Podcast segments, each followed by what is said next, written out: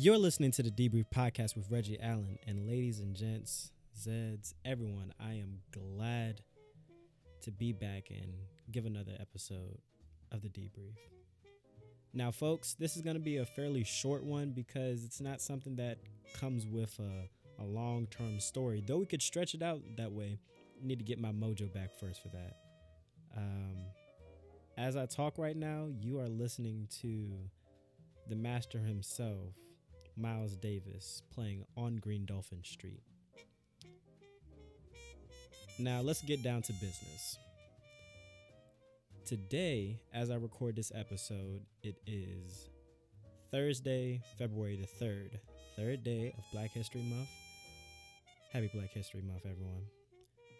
However, within this week alone, meaning January 31st, and also first day of Black History Month, February 1st, on Tuesday, more than a dozen HBCUs received bomb threats. My school included. All of Maryland's HBCUs besides UMES received a bomb threat. Coppin State, Bowie State, Morgan State all received bomb threats. Even the local DC school that everyone knows of, Howard University, and their little sibling, UDC, received bomb threats as well. Go down south, and it seemed like they had the same issues. Norfolk State had one. North Carolina Central earlier in January on January the 5th. Go down to Florida, Edward Waters, Florida Memorial, and Bethune Cookman as well. Go to Mississippi, and they're riddled with the same thing as well. Jackson State, Alcorn State, Tougaloo as well. Go to Texas and Prairie View got a threat as well. Go to Arkansas, Philander Smith, and UAPB as well. The list goes on and on. And it left a lot of black students, including myself, questioning what is going on in America, as if that's not a question that we have all the time. Some people had a more zealous advocate approach to things and really blamed it on, you know, America really doesn't care about us. And I could have the same sentiment, but once I started stepping into the role of being a multimedia producer in an aspect of things, being a journalist, and being neutral, being unbiased, doing my research first, and then speaking, thinking twice, and then speaking once. I've come to realize that there is we're still in kicked up dust. We're still in the smoke. We're still in the fog of things. And to quote it fairly fairly well from a recent op-ed documentary that I watched on New York Times, people do not like uncertainty. I don't even like uncertainty. I don't want to point y'all out. Shoot. Happens with me as well we can deal with uncertainty to a certain degree. And that's why we enjoy music. Like the music that I talk over right now. Jazz is very signature for dissonance. Things that sound outside of our consonants and our harmony. But once you move away from it, it brings such a beautiful taste. Now let's get back on topic. So more than a dozen schools within one day received bomb threat. January 31st, about another seven, seven to ten schools, and January 5th, about three to five. I made a graphic for my university newspaper, and the whole map is just scattered. In total, we had more than 20 threats, some schools receiving threats more than once. Howard University and Spelman being two schools that they'll be receiving their second and third threat as of now. It's sad to think about that. Now I want to I want to do what the debrief does best and give you insight on all the all the approaches to what's going on and how to go from there. So let's talk about why this happened. Let's talk about how it happened. What has happened since then? So, what has happened since the bomb threats have happened? Well, I'm still in school. No one is dead. Thank the Lord for that. And the FBI has found six juvenile persons of interest that are fairly tech savvy. So I'm just going to assume that they got on their audio software that I speak into. They added a modulator to their voice, maybe encrypted it a little bit, ran a couple phone calls, played that, and they got their bomb threats on the way. So that's the what they did, how they did it, but why did they do it? Before there was any information about who it was, everyone was talking in different directions. Some people have their different theories and motives on why it happened. And I want to discuss those right now and break it down. My idea is not to persuade you away from one or persuade you to another. We're just going to discuss them. Going on Twitter, going on Facebook, and just talking to my friends, a lot of people had different ideas and theories on the motive for these juveniles. Well, the motive of the people that were doing these threats. The popular one was that these are white folk doing what they do best, especially in past light of the insurrection at the US Capitol. It was white folks making sure that we stay scared. And what better way to do that than to scare the future of the black community then calling all of our fine educational institutions and threatening them with death. Whether there was a bomb or not, we got to do this to make sure that they stay in their spots. And honestly, I wouldn't turn my nose up at that theory at all because how many times in history have we seen that happen? By now, everyone should know about the Tulsa massacres. But to add one to the list, let's consider the 1898 story of Wilmington, North Carolina. This time, the political parties are flipped. Democrats are, they're still rich, but they're conservative in this manner, and they're not so friendly to black folk. Now, we can reserve our comments on how Democrats are today with black folk. That's for another recording. However, in Wilmington, North Carolina, the black folk are fairly fairly regarded in this community. They are journalists. They are members of society. And they are in harmony with normal white folk.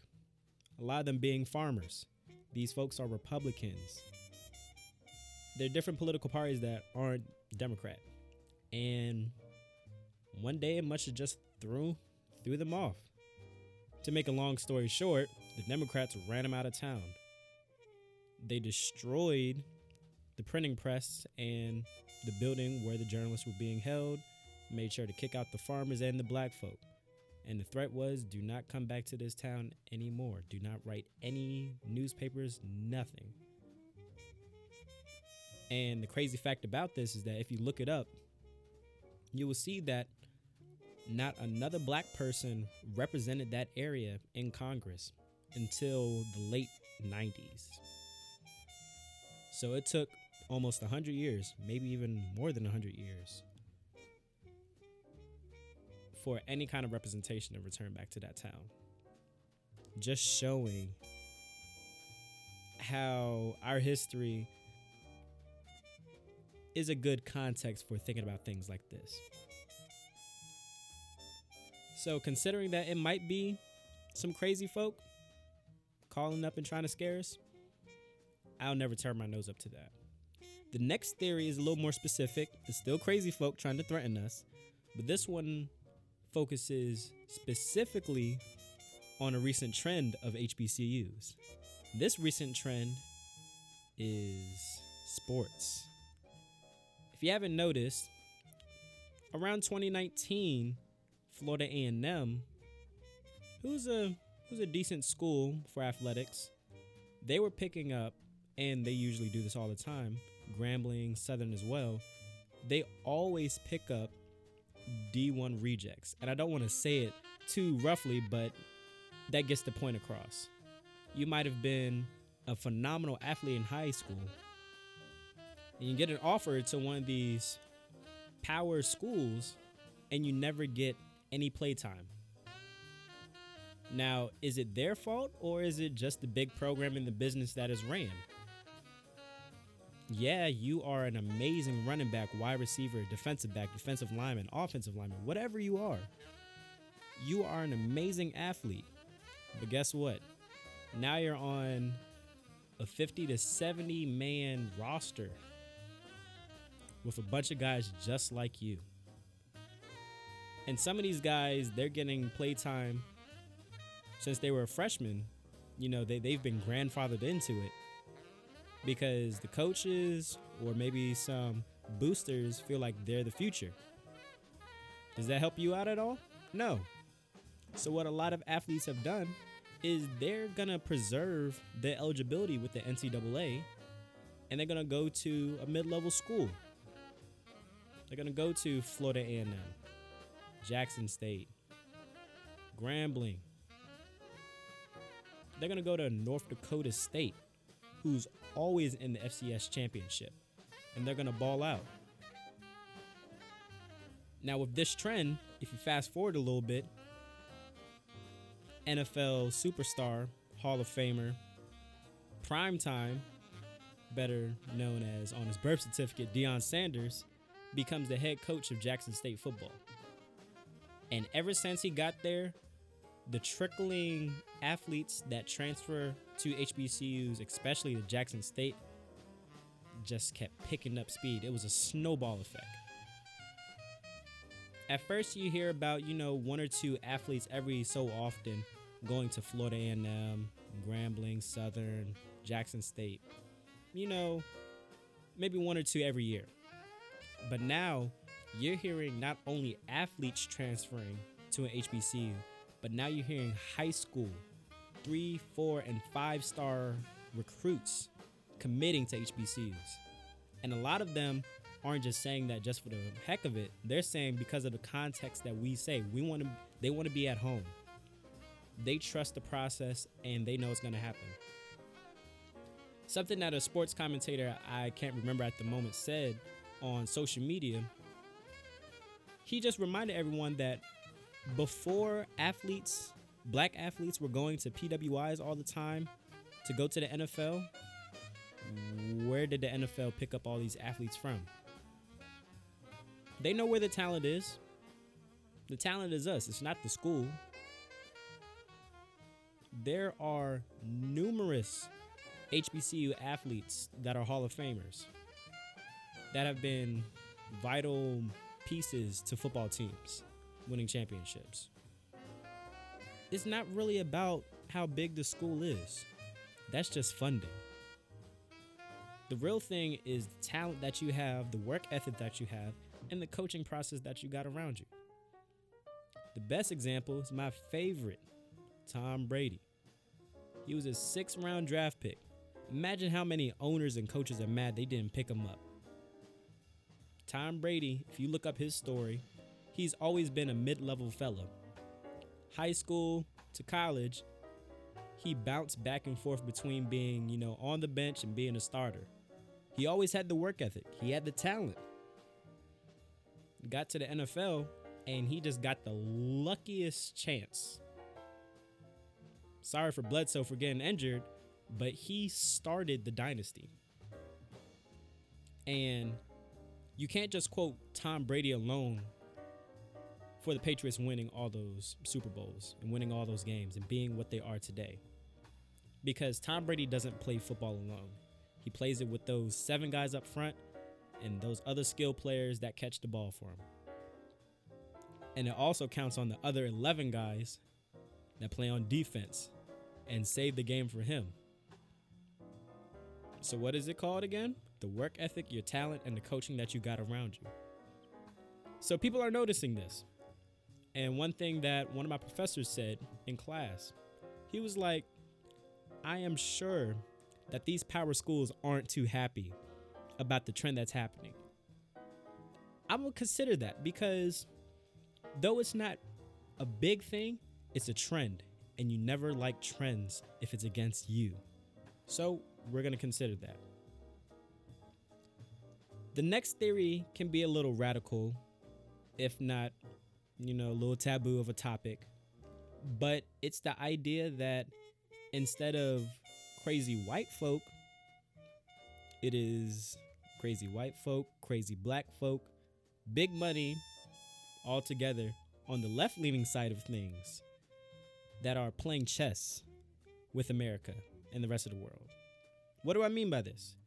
I mean that possibly it's Antifa, it's Black Lives Matter, it's the Democratic Party just adding more fuel to the fire of prejudice and hate and confusion, misinformation, disinformation about America to black folks. Elaboration These bomb threats are called in by Antifa, Black Lives Matter, Democratic Party. You know, they're using their pawns, their Manchurian candidates to do their will. And by this, they continue the narrative of white folk versus black folk. When in reality, it's more of the rich versus the poor. After taking one of my classes called African Diaspora, I came to realize how much more important it is to look at the money compared to the skin complexion. On surface level, from human to human, it looks like a skin thing. But we really got to open our eyes wide. And when I mean wide, I mean damn near 360 degrees. Because if we look at our eyes right now, we see what's in front of us. And then when you get wider, everything is peripheral.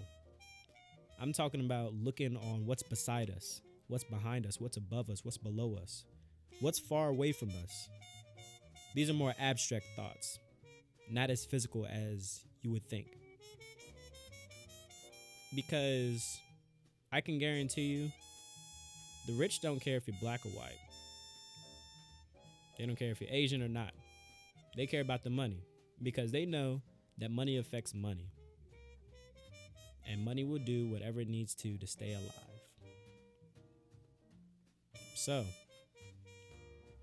the theory goes all of these folks, you know, the not the Bezos. Can't remember the name right now, but you know, Republicans talk about him all the time. I think he's an Italian Italian failure that is like a billionaire. But maybe it's Soros. I think that's the name. But that's the other idea is that possibly it's him fueling hate, keeping us divided. Because Lord knows that a lot of a lot of white folks, they're normal people. They might be a little bit quirky and different from us because they grew up a different lifestyle. And sometimes we have to like teach them things that we experience because they're naive to it. And this funny thing is is that ignorance can be very frustrating but a lot of times it's just a sign that they have no experience to it at all. And it isn't our job to always teach and educate. However, who's going to do it if it's not the the person that's experiencing it at all? Nevertheless, those are the the top 3 theories that I've been hearing so far. What do I believe in? I don't believe in none of them. I keep an open mind and consider all of them and just keep going on my way. Speak quietly and carry a heavy stick. Now, to think about where we're going to go from here, I'm going to just keep doing my schoolwork. It's only beginning of the semester. I doubt there's going to be another bomb threat. If it is, is because they want to just be trendy. But a reminder the FBI said it was six juveniles that did this, or at least they're persons of interest right now. So if it's to happen again, that means it's a bunch of knuckleheads prying it out. But I just think about the war on terror and how America did a world tour North Africa, West Africa, East Africa, Central Asia, Southeast Asia, Eastern Europe. They've gone everywhere chasing down radicals of all different creeds and colors. They've chased down Muslims of all sorts.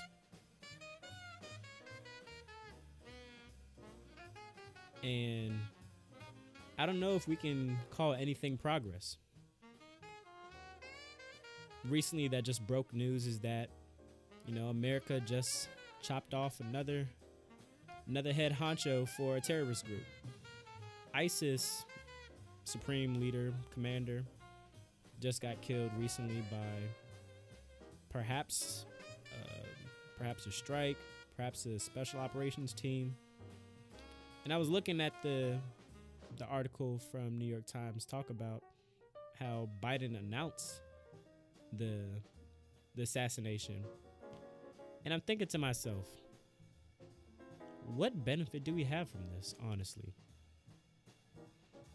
I remember when I was I think I was in 4th or 5th grade when Osama bin Laden was assassinated. And I'm thinking to myself, okay, this is great. You know the this is like this is like Hitler and this guy was like untouchable. Like you can't catch him at all.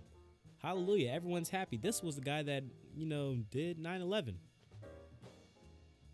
And I just think about it at the same time is that recently, like in modern history, a lot of the enemies for America have been people that we've had ties to before. Ho Chi Minh, for example. This guy was educated in America, and we sent him back to Vietnam, and guess who we're fighting now? The Viet Minh, the Viet Cong, the NVA. And one of their glorious leaders is Ho Chi Minh himself. Ain't that something? And anyone anyone knows how terrible a story Vietnam is. Look into the war on terror and how we've been stuck in Afghanistan and Iraq forever and a day. When the Russians were trying to invade Afghanistan in the late 70s, we came in, we were training up folks, the Mujahideen. Later on, you know, Soviet Union, they crash. They don't have the resources anymore. And now, for some reason, the Mujahideen grows, and now they're our enemy. It's the irony in this is just painful. I tell you, painful.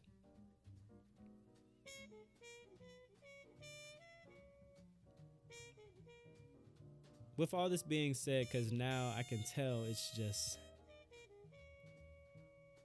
it's a it's a loop of why America or what now America.